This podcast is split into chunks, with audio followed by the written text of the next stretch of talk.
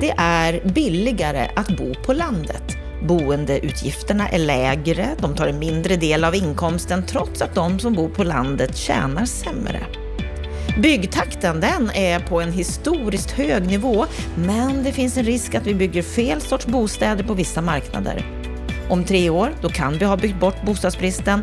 Samtidigt så riskerar vi höga vakanser på vissa marknader. Och om den här frågan så är debattörerna inte eniga. Hör varför om en liten stund. Och den nya bostadsministern, ja, han uttalar sig positivt till att unga kan slippa amorteringskrav den första tiden. Det här ser vår expertkommentator väldigt positivt på. Ja, varmt välkommen till veckans Aktuellt härifrån oss på Bopolpodden. Det här är årets sista veckans Aktuellt och vi summerar vad som har skrivits och sagts i media under veckan. Jag heter Anna Bellman. Nu ska vi höra vad har egentligen hänt under veckan.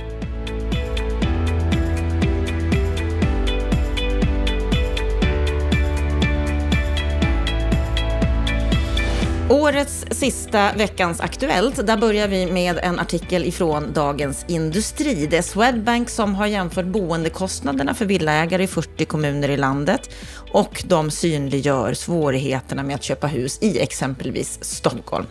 Drygt 10 000 lappar i månaden. Så mycket billigare bor villafamiljerna i landets minsta kommuner jämfört med storstäderna. Och trots högre löner i landets tättbefolkade delar så blir det mer över i plånboken för den som väljer livet på landet. Ja, så börjar den här artikeln. Vad säger du om den här uträkningen, Lennart Weiss?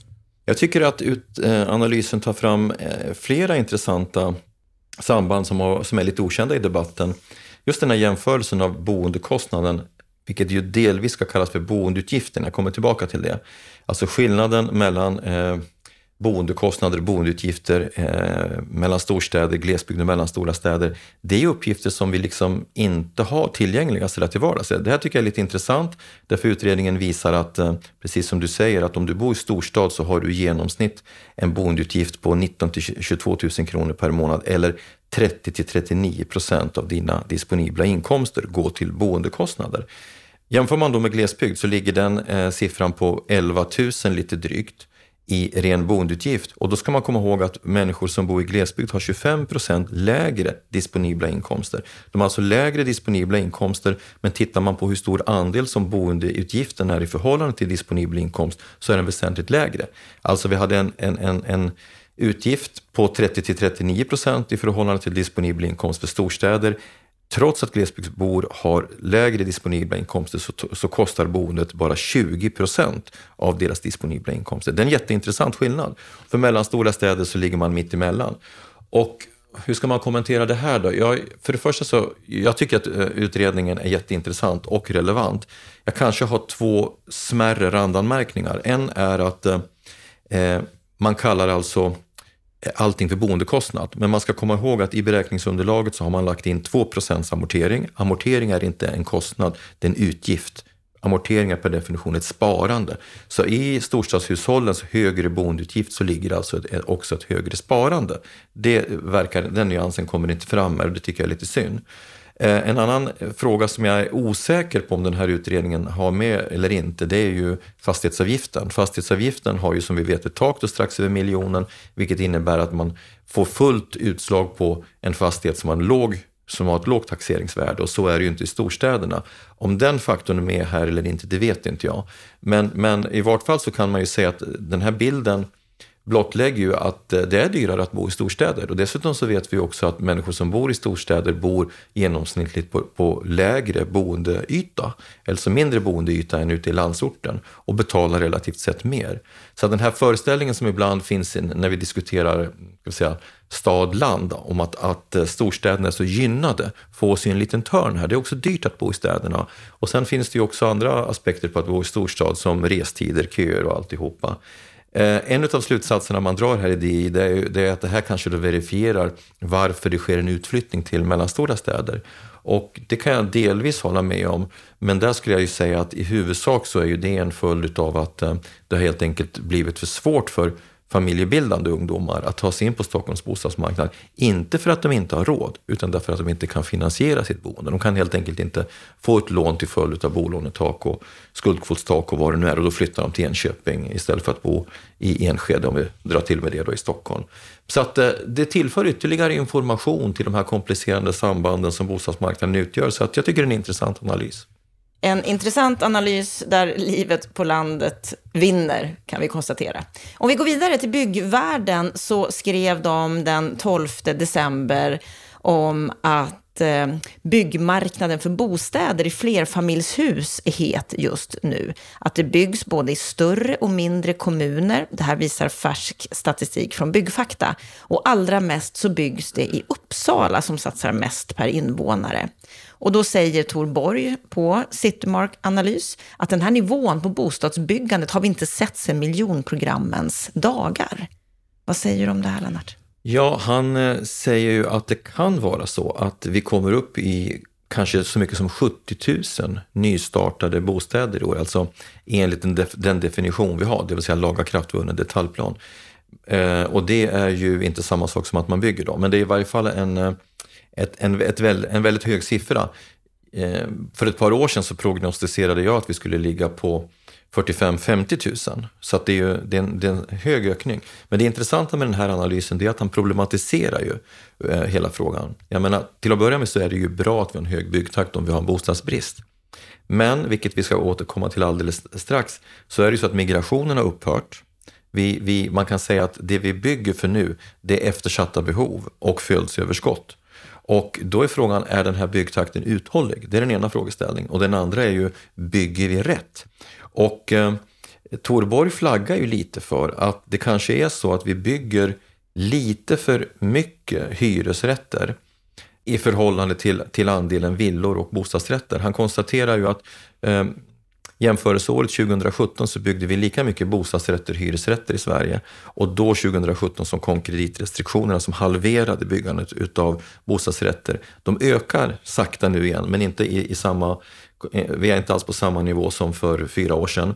Däremot så har byggandet av investeringsstöd hållits uppe och då blir det intressant att fråga sig var byggs det bostäder med investeringsstöd? Jo, i huvudsak i det regionala Sverige och som Torborg påpekar, inte där vi skulle behöva ha en högre byggtakt, i de växande storstäderna. Så att utan att säga det eh, rent ut så varnar han för att vi har en obalans på var vi så att säga regionalt sett bygger och att vi kanske har en, en alldeles för hög dominans av flerfamiljshus. För då vet vi dessutom att i flerfamiljsboende så bygger vi en, en så har vi, har vi så att säga en överproduktion eller en, en dominans också av små lägenheter av det enkla skälet att stora hyresrätter blir väldigt dyra. Så vill man möta barnfamiljernas behov, då skulle man behöva bygga mer villor och småhus.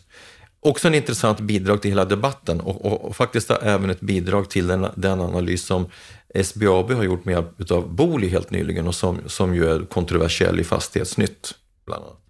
Mm, och då går vi vidare till just den artikeln från 10 december i Fastighetsnytt som har rubriken Hyresmarknadens nya utmaning. Bostadsbristen i Sverige kan vara borta om tre år. Där du, Lennart, i artikeln bekräftar bilden om att vi går mot ett överskott på hyresrätter, precis det du har pratat om nu, och spår dessutom att bostadsbristen kan då vara borta om tre år. Men vare sig Kungliga Tekniska Högskolan, Malmö stad eller Hyresgästföreningen delar riktigt den bilden. Vad är det de inte delar? Ja, de delar ju inte uppfattningen att det finns en risk för överproduktion av hyresrätter i vissa marknader och, och, och framförallt Hyresgästföreningen då hänvisar ju då till att det finns en väldigt eh, hög investeringsvilja. Det är ingen helt lätt debatt det här, därför att å ena sidan så är det ju inte så att jag uttrycker att det är ett problem att vi bygger bostäder när vi fortfarande har, i rent numeriska termer då, ett underskott. Men, men precis som vi var inne på nyss, vi har en ganska hög byggtakt nu i förhållande till hur befolkningsutvecklingen ser ut. Och eh, eftersom vi ändå bygger för en marknad som kan efterfråga så kan man, ju säga, så kan man med Robert Boyers analys säga att det vi kallar för den köpkraftiga efterfrågan, den har vi säkert byggt ikapp om två, tre år. Jag delar Roberts uppfattning där. Det betyder inte att det bostadssociala problemet är bortbyggt. Och det är det här som går fel i debatten ofta när vi liksom pratar om bostadspolitik som byggpolitik. Det är olika saker Eh, om folk kan efterfråga eller inte respektive hur många bostäder vi, vi, vi behöver på liksom en matematisk kalkyl. Och då får man bena lite i det här. Det, det SBAB Booli eh, visar, det är att det finns en risk för överproduktion av hyresrätter i södra Sverige och Västsverige. Och jag delar den uppfattningen, det vill säga att vi har en felaktig inriktning på produktionen och det är i väldigt hög grad investeringsstödet som, som driver det. Jag, jag blir också bekymrad över att Eh, om man trycker ut så mycket bostäder som man gör där så finns det alltså en risk för tomma lägenheter som skulle kunna påverka eh, hela finansieringsmarknaden. Alltså att finansieringskapitalet helt enkelt drar sig tillbaka. Därför måste man vara noggrann med att eh, eh mäta av den här frågan på rätt sätt. Och vad Veidekke har gjort, det är där jag backar upp eh, Robert, det är att vi har i vår senaste analys, egentligen de två senaste analyserna, undersökt hur lång kötid är det till de hyresrätter som kommer ut på marknaden. Därför att man pratar väldigt ofta om hur lång kötiden är till de första lägenheterna. Men det är viktigare att titta på hur lång kötid är på de sista lägenheterna. Och då kan vi se att i många kommuner som har byggt mycket så är den kötiden nere på några veckor. Det är den ena variabeln som man ska titta på. Den andra är ju hur lång är så att säga omflyttningsvakansen när en hyresgäst som har flyttat in från början sen flyttar och så ska nästa flytta in. Då kan du se att omflyttningsvakansernas blir, blir längre och längre. Och det är ett mått på att du har uppnått någon typ av marknadsmättnad.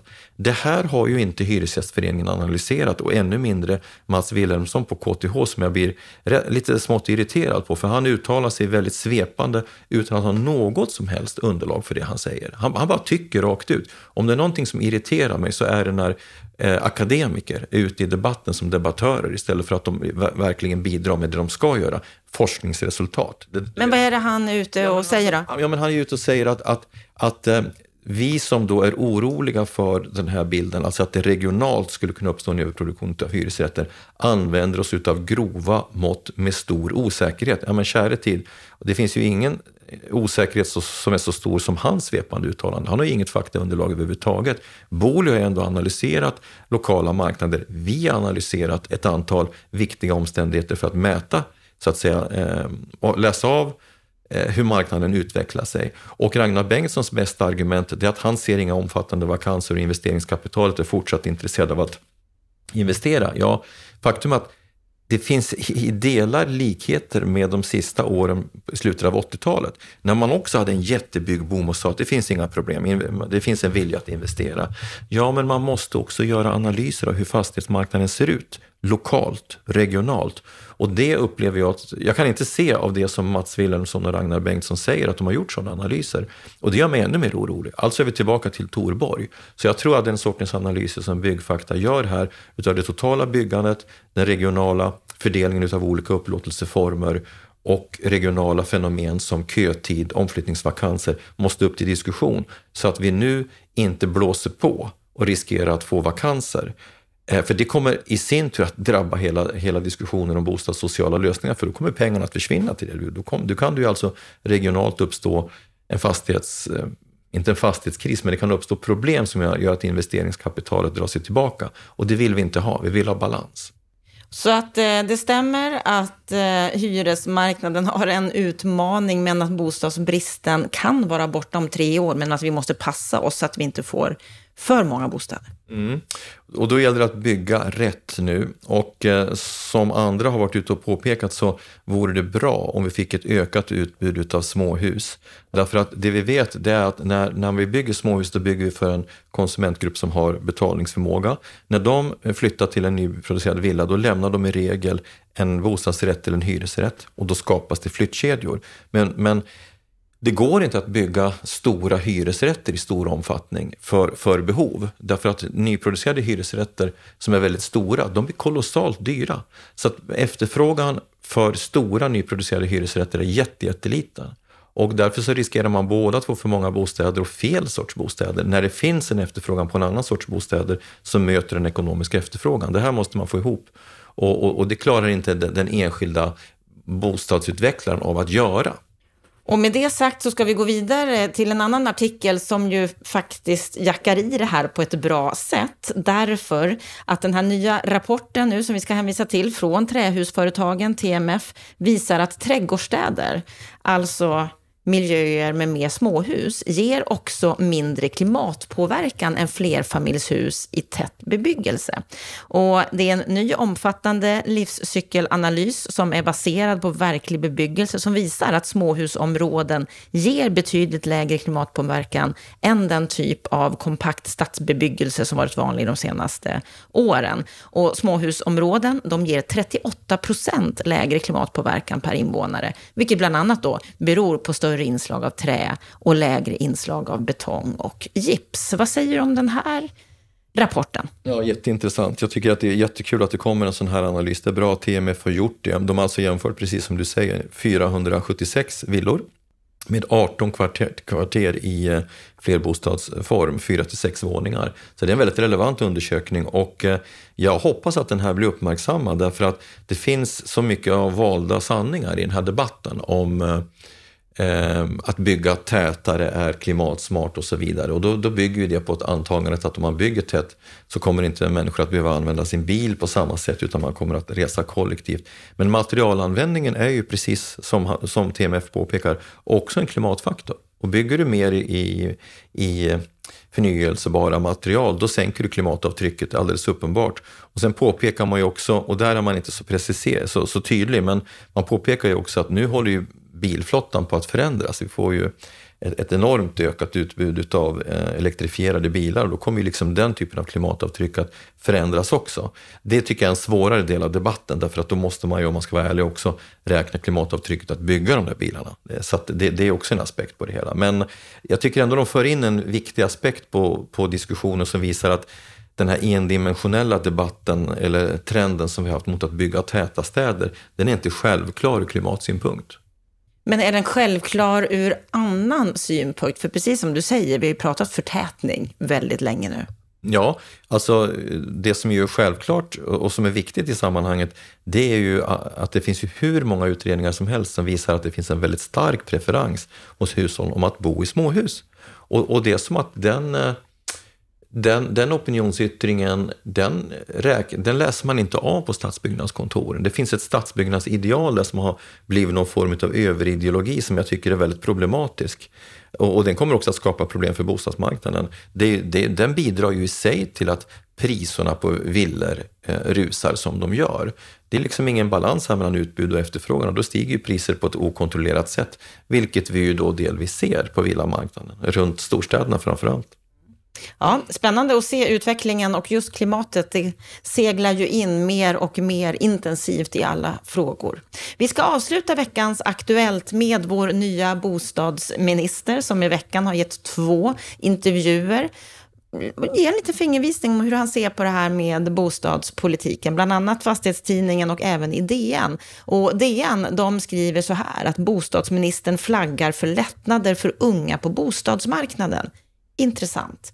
Den som köper en bostad för första gången kan komma att slippa amorteringskrav under en tid. Det här öppnar den nya bostadsministern Johan Danielsson för och så säger han så här. Vi vet att i andra länder där det finns amorteringskrav har man det inte för unga under de första åren på bostadsmarknaden. Ja, vad säger du om de här artiklarna och det som Johan går ut och säger i media?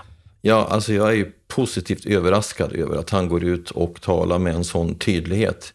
I Fastighetstidningen så, så kommenterar han investeringsstödet respektive debatten om marknadshyror. Utifrån mitt perspektiv som har varit kritisk till hela eh, ska säga, den här kampanjen för marknadshyra i nyproduktionen så, så är den väldigt logisk eh, slutsats som han drar. Att en socialdemokrat säger så, det är inte särskilt förvånande. Så där kan man säga att socialdemokrater, Socialdemokraterna går tillbaka till sin klassiska linje och, och distanserar sig från det avtal man gjorde i januariavtalet, i januari, januariöverenskommelsen, så det är inte så förvånande. Men det är faktiskt lite både förvånande och roligt att han går ut och är så tydlig när det gäller eh, de ungas situation på bostadsmarknaden, för det är ju någonting som branschen har tjatat om hur länge som helst. Och där kan jag nästan bli irriterad när jag tänker på hur passiv som Per Bolund var. Han sa ju ingenting om de här frågorna på flera år. Där får man ju ändå hissa då Märta Stenevi Eh, som, som tillsatte startlåneutredningen och den här utredningen om, om de allra svagaste situation på bostadsmarknaden. Båda de här utredningarna kommer i vår och då markerar han redan nu, även om han säger flera gånger jag vill inte föregripa de här utredningarna, för det är en reservation som man måste göra, så markerar han ändå sin grundläggande inställning. Och det tycker jag eh, visar att eh, någonting så ovanligt som att en person som knappt har varit bostadsminister mer än en vecka har en bostadssocial agenda. Vet du vad? Det är en jättestor framgång, Anna. Det hade jag inte väntat mig och, och det är väldigt positivt. Och han gör ju ett par riktiga kommentarer här. Vi ska ju komma ihåg att Finansinspektionen själv eh, gjorde en analys för några år sedan som jag har inte kollat det idag, men, men, som har legat på deras egen hemsida, som visar att Sverige och Estland är de två enda länderna i hela Västeuropa som inte har specialregler för ungdomar, för förstagångsköpare, när det gäller bolånetaket. Vi är de enda som inte anpassar bolånetaket för förstagångsköpare. Vi vet att till exempel i Frankrike så har du alltså femårigt moratorium, då, femårigt undantag från amorteringar innan amorteringarna tickar in. Och det finns rader av sådana andra liknande exempel från omvärlden.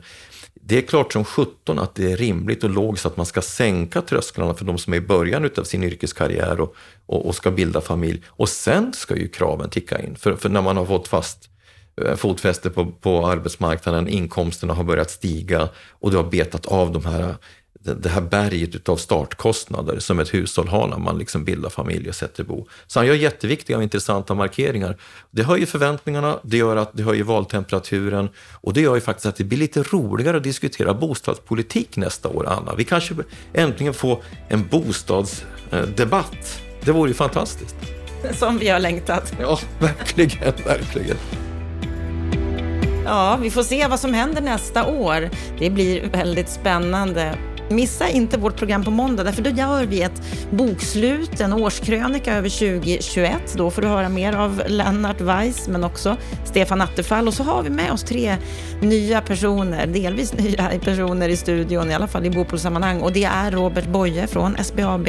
Vi har med oss också Ulrika Liv Obos och Annika Misevic som är redaktör för bostadspolitik.se som ger sin syn på vad som har hänt under 2021. Inte jättemycket kan jag avslöja, men 2022, där finns det en hoppfullhet. Trots liksom eh, att vi har försökt nu gång på gång på gång på gång, eh, inte bara jag utan många andra aktörer på marknaden, liksom tagit upp det här problemet med unga situation och kunna hitta en bostad, problemet med kreditrestriktioner, Eh, jag med flera har också efterlyst en bättre analys av sammansättningen av bostadsbyggnationen.